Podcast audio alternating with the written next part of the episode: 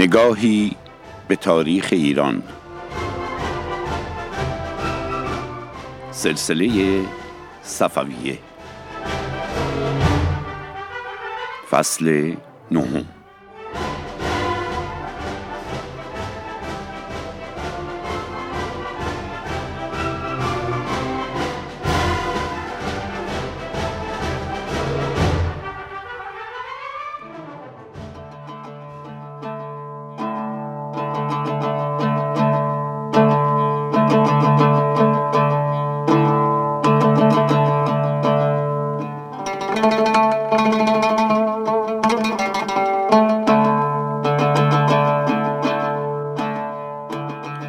شنوندگان و همراهان صمیمی رادیو بامداد در فصل گذشته تا به دینجا رسیدیم که لشکر خونریز محمود افغان در 29 کیلومتری پایتخت و در قریه گلون آباد مستقر بودند و هر آن احتمال حرکت و حمله آنان به شهر اصفهان محتمل به نظر می رسید.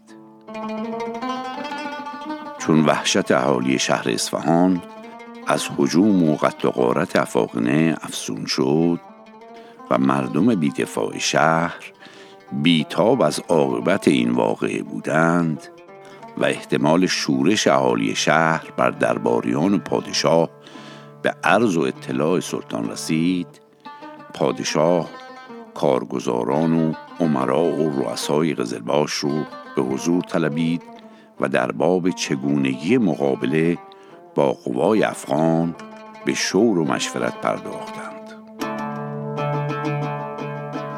در پایتخت دیدگاه های متفاوتی وجود داشت وزیر بر این پایه که نیروهای موجود توان برابری با افغانان رو در فضای باز ندارند دفاع از شهر رو پیشنهاد می کرد.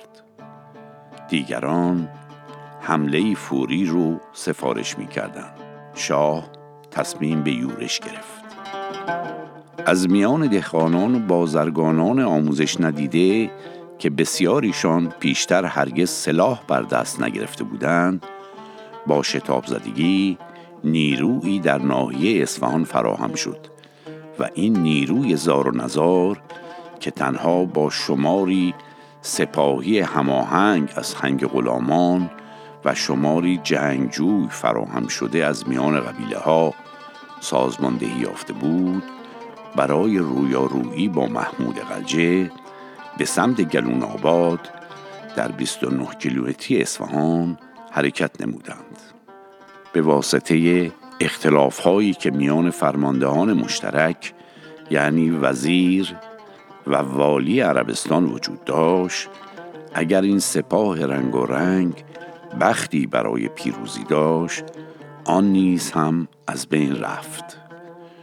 تاکتیک های جنگی بیجای فرماندهان عملیاتی سپاه صفویه و پایداری سرفرمانده سپاهیان محمود افغان امان الله خان شکست احتمالی افغانان رو به پیروزی دگرگون کرد.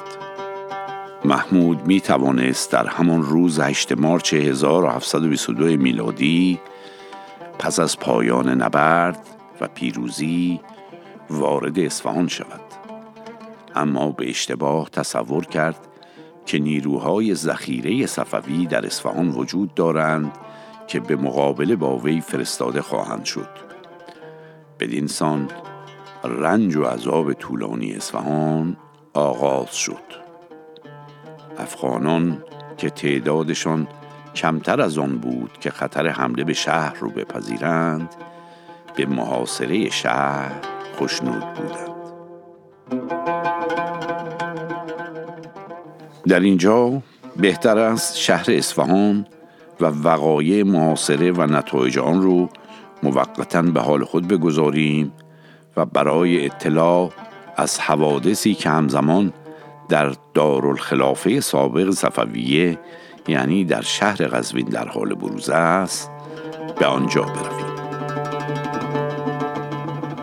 آلیجا فتلی خان قاجار تیموری به تربیت نواب اقدس ولی عهد تحماسب میرزا مشغول بود و در رکاب ایشان از اصفهان به ری و از ری به قزوین و از قزوین به دارالمرز مازندران و به شهر استراباد که شهر گرگان امروزی باشه حرکت کردند و در آنجا توقف نمودند.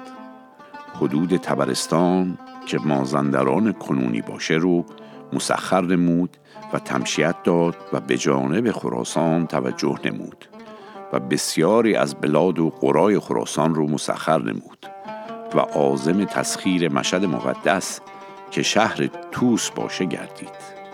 ملک محمود نام سیستانی در آن شهر حاکم به استقلال بود. پس آن شهر رو با محاصره نمودند و محاربه و مقاتله فیما بین ایشان بسیار روی داد و محاصره به طول انجامید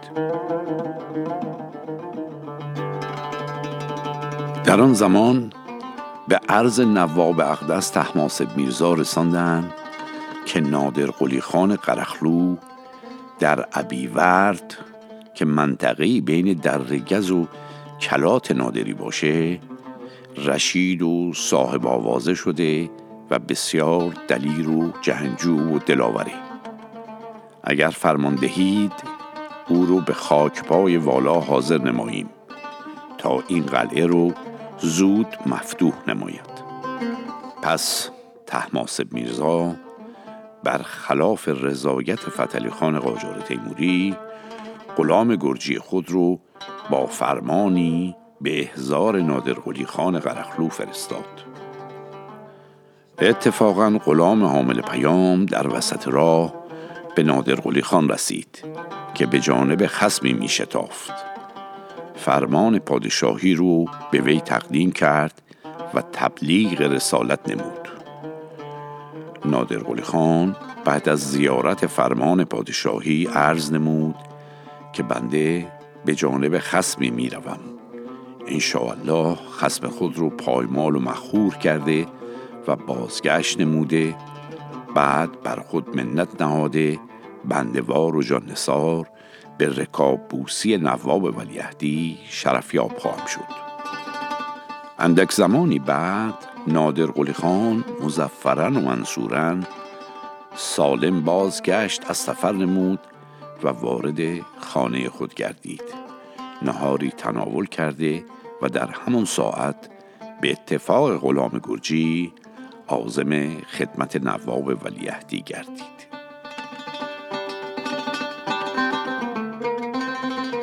چون به حضور والا حضرت شرفیاب گردید هفت بار به خاک افتاد و زمین ادب بوسید و تعظیم به جای آورد و آمادگی خود رو برای بندگی و اطاعت و سرکوب دشمنان سرکش ولایت عهد به عرض تحماسب میرزا رسانید.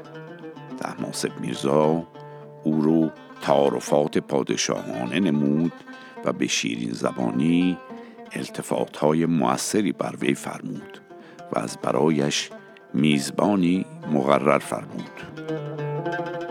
آلیجا فتلی خان قاجار تیموری از دیدن این حرکات که از معشوق بیوفا و از رقیب دیو سیرت بی حیا سر می‌زد چون نرشیر شکار از دست و چنگار رها شده میغرید و بر خود میپیچید.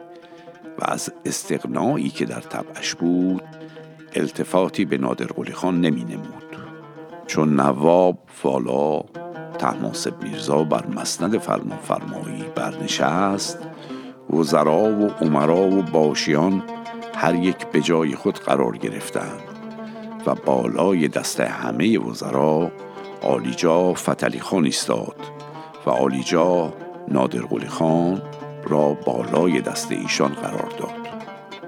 تحماسب میرزا به وزرا و عمرا خطاب فرمود که به جهت تسخیر نمودن قلعه توس فکر بکری بکنید. هر یک داستانی عرض نمودند. آلیجا فتل خان قاجار تیموری عرض نمود. آن کسی که تو را از خلوت سرای اصفهان به مردانگی و پهلوانی از میان دشمنان بیرون آورد و بر مسند فرمان فرمایی نشانید نیز می‌تواند قلعه مذکور رو به آسانی به تصرف تو درآورد تماسب میرزا فرمود که پس چرا در این باب صبر و تحمل می‌کنی؟ عرض نمود که آیا نشنیده ای که با دست شکسته می‌توان پی کاری رفت؟ ولی با دل شکسته پی کاری نمی‌توان رفت. که ناگاه نادر خان عرض نمود جهان پناها ناز نمودن در خدمت پادشاهان نیکو نیست. متعهد این خدمت بنده کمترین باشم. فرمود که به قدر 1500 مرد جنگی آراسته از قوم و قبیله خود با خود دارم.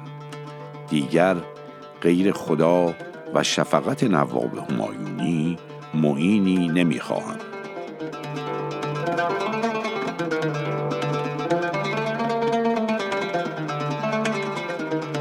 در نیمی شب با افراد خود با چندین نردبان آمدند تا به پایه برجی که از غذای فلکی اهل آن برج به خواب رفته بودند رسیدند. خود از نردبان بالا رفته چون داخل برج شد دید که اهل آن برج همه در خوابند مگر یک نفر. و آن یک نفر رو مختول نمود و از عقبش لشکر خونخوارش بالا آمدند و آن خفتگان رو سر بریدند و بسیاری رو کشتند و دروازه رو گشودند و شهر توس که مشهد مقدسش خوانند مسخر گردید. ملک محمود سیستانی رو که در ارک متأثر گردیده بود آن را هم به زودی مفتوح و ملک محمود و اتباعش رو کشتند و سر محمود ملک محمود رو زینت دار نمودند و نواب ولیعهد به دولت و اقبال بر عریکه شهریاری شهر توس نشست و نادر قلی خان قرخلو نامدار رو منصب صاحب اختیاری شفقت فرمود.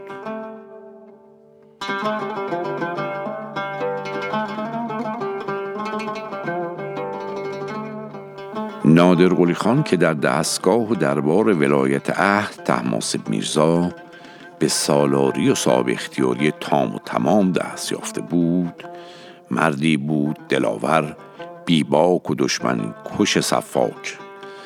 درست کردار و نیکو عهد و با وفا و با ادب و بسیار متعصب و لجوج. قامتش بلند و موزون و بسیار سرخ رو و سرخ مو و سرش بزرگ و چشمانی فراخ و ابروهای به هم پیوسته و گردنش ستبر و ریشش کوتاه و سبیلش دراز و پرمو و شانه های پهن و دست های بسیار دراز و بازوهایش بسیار ستبر و بلند آواز و بشاش و سریع الغضب در سپهداری و سالاری و لشکرکشی مانند وی آسمان نپرورده و مانند حضرت موسی که به شبانی مشغول بوده آن تهمتن به ساربانی اشتغال داشته. اهرمن صورت بوده و هر خسمی که چشمش بر وی بر روی سهناک و چشم پرخشم آن شیر پرهیبت میافتاد ضعف قلب میافت و زانوهایش سست و بی حرکت می‌شد و توان گریختن رو از دست می‌داد. از روی حساب و احتساب در دادن و استدن از حبه و دیناری نمیگذشت. از روی تحقیق کامل و دادگستری سزا و اعمال هر کسی رو می‌داده و هرگز کاری بی مشاورت با الباب و اصحاب و یاران نمی کرد. قوت حافظش به مرتبه بود که هرگز چیزی را که میشنید فراموشش نمی‌شد.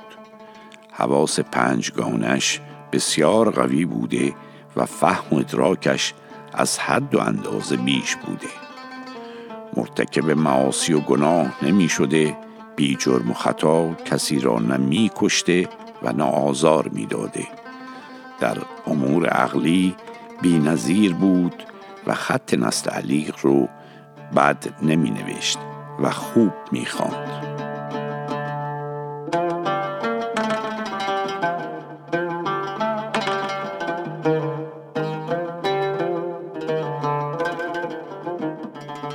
از آن که آلیجا فتلی خان قاجار تیموری از بیوفایی و نقص عهد و میثاق نباب اشرف تحماسب میرزا رنجیده و خانه نشین شد. آن والا جاه او رو طلب فرمود. به خدمتش نرفت و عریضه ای به خدمت تحماسب میرزا نوشت که تو را از حرم سرا با هزار مرتبه زحمت به در آوردم و از بد تفولیت تو عطابک و مربی تو من بودم و شب و روز از روی ارادت و اخلاص به خدمتگذاری تو قیام و اقدام نمودم تا آنکه به مرحله استقلال رسیدی و با من عهد و میثاق نمودی که تا زنده باشی بی مشورت و مسلحت من کاری نکنی. پس بی رضا و علا رغم من نادر قلی پسر امام قلی پوستین دوست که مدتها به ساربانی مشغول بوده آوردی و بر خلاف رأی من منصب صاحب اختیاری فرمودی و مرتبه سالاری و سپهداری شفقت فرمودی. ای ولی نعمت من! الحمدلله که اکنون بازار تو گرم است و خریدار تو بسیار و هر روز برای تو خدمتگذاری نو پیدا می شود ما هم به وطن معلوف خود می رویم و به خانه خود می نشینیم دیگر از ما خدمتی بر نمی آید پس این عریضه رو سر به مهر به خدمت نواب اقدس ولیعهدی فرستاد و آزم تبرستان و استراباد شد.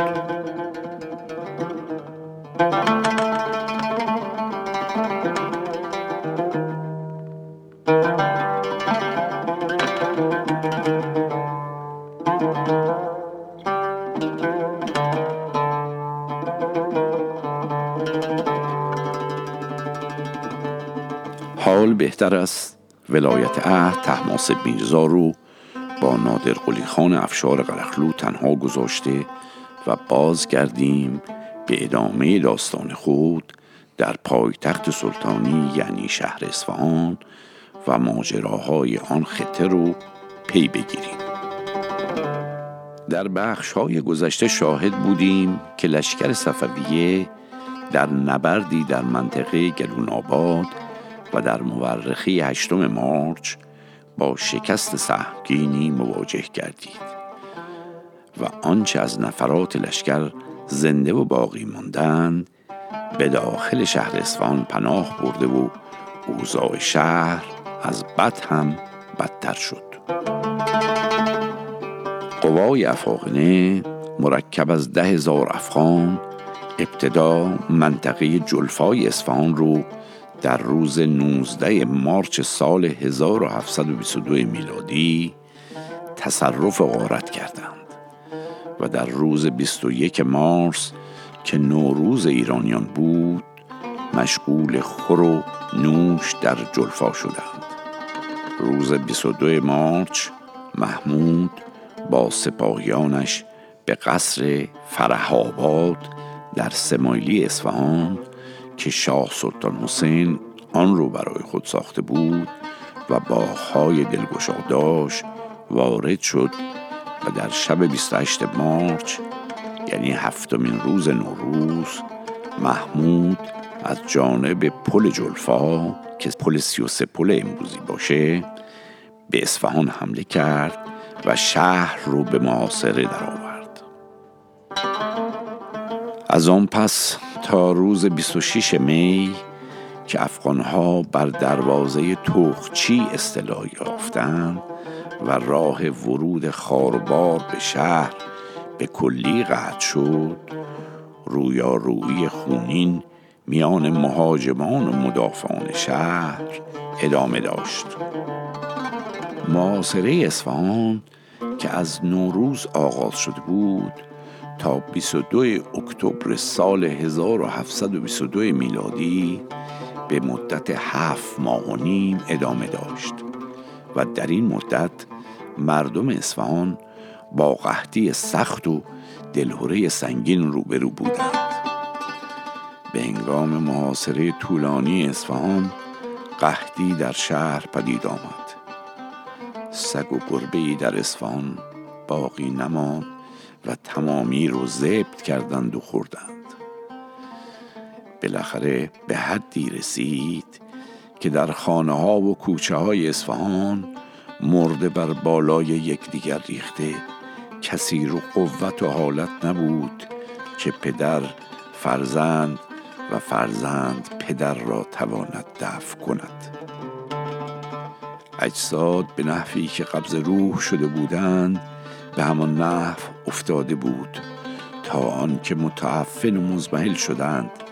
استخوانهای آنها در اندک وقتی از هم پاشیده در کوچه ها ریخته بود و آنهایی که از ترس فرار می نمودند در بیرون سیبه و خندق پیرامون شهر به دست افغانهای جنایتکار گرفتار و کشته می شدند کار قحط و غلا هر روز در شهر از بد به بدتر می گرایید. دیگر در شهر گوسفند و گاو و اسب و شتر باقی نماند که به مصرف خوراک برسد. از این رو آنان به خوردن گوشت خر ناگزیر شدند. سایر خوردنی ها نیز سخت کمیاب و بقایت گران بود. در نتیجه از شدت گرستگی مردم شهر به خوردن گوشت سگان و گربگان و پوست و کفش های کهنه و هر حیوانی که می توانستند بگیرند ناچار شدند. گرسنگی چنان بود که بسیاری از مردم شاهد مرگ فرزندان خود بودند.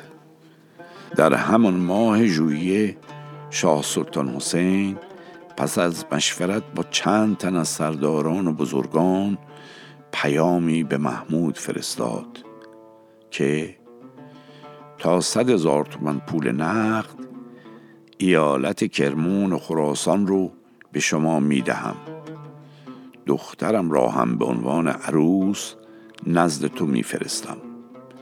بیا با هم صلح کنیم.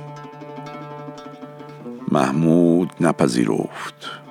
که می‌دانست شهر به زودی به زانو در خواهد آمد. روز 23 اکتبر برای شاه فقط سه نفر شطور باقی مانده بود. وی آنها رو قربانی کرد و گوشت آنها رو در میان مردم شهر تقسیم نمود و با چشم اشکبار نماز و دعای خیش رو به جای آورد. ظهر همان روز شاه با بزرگان دربارش سوار بر عصر شد تا به پای کوه صفه پیش راند و در آنجا توقف کرد. از آنجا کسی رو به نزد محمود فرستادند تا وی رو آگاه سازند که شاه برای دیدار او آمده است و می‌خواهد خیش رو در پناه حمایت و حراست او قرار دهد.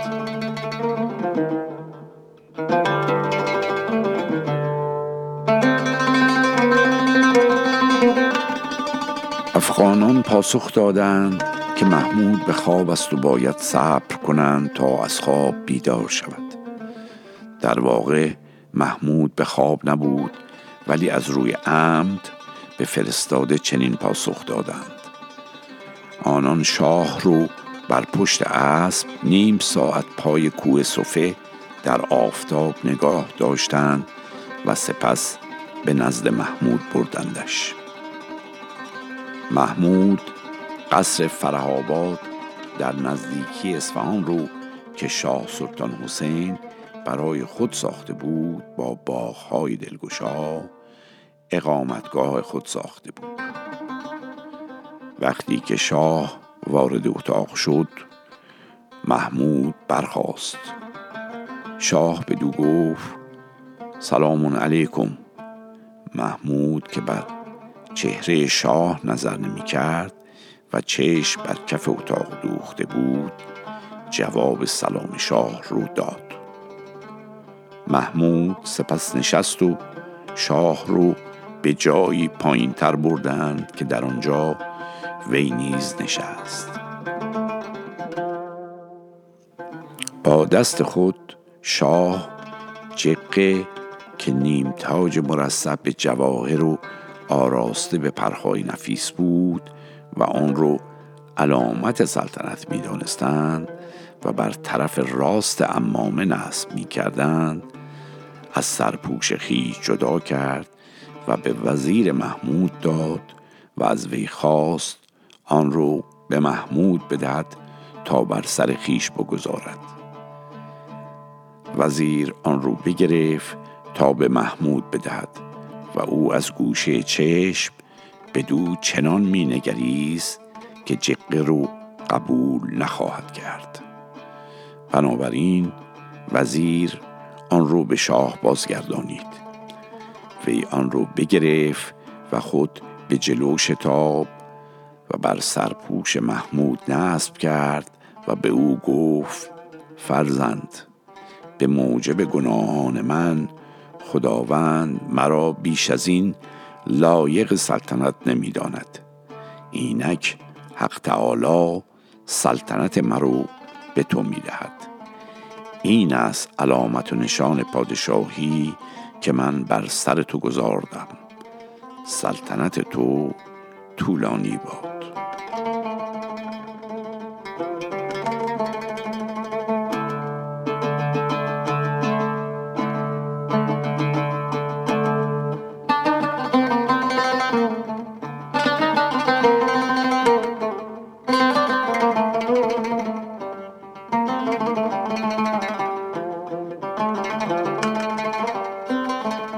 سال 1722 میلادی که مصادف با 1100 شمسی باشه این حوادث تلخ و سیاه در کشور ایران بروز کرد و تاج سلطنت هزار ساله پادشاهی و 300 ساله صفویه به یک اجنبی وحشی جنایتکار تقدیم گردید.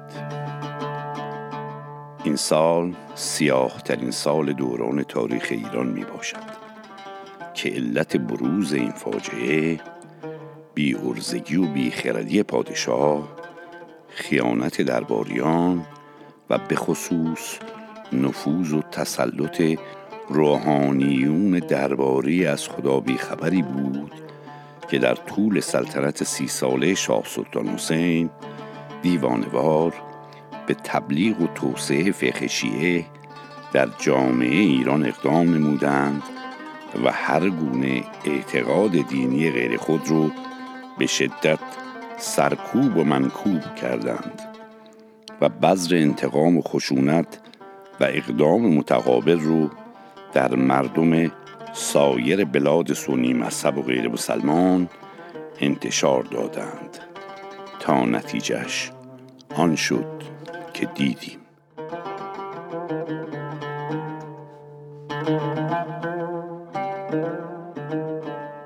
دنباله این ماجرای تلخ و سیاه رو در برنامه آتی پی خواهیم گرفت. شاد و تندرست باشید.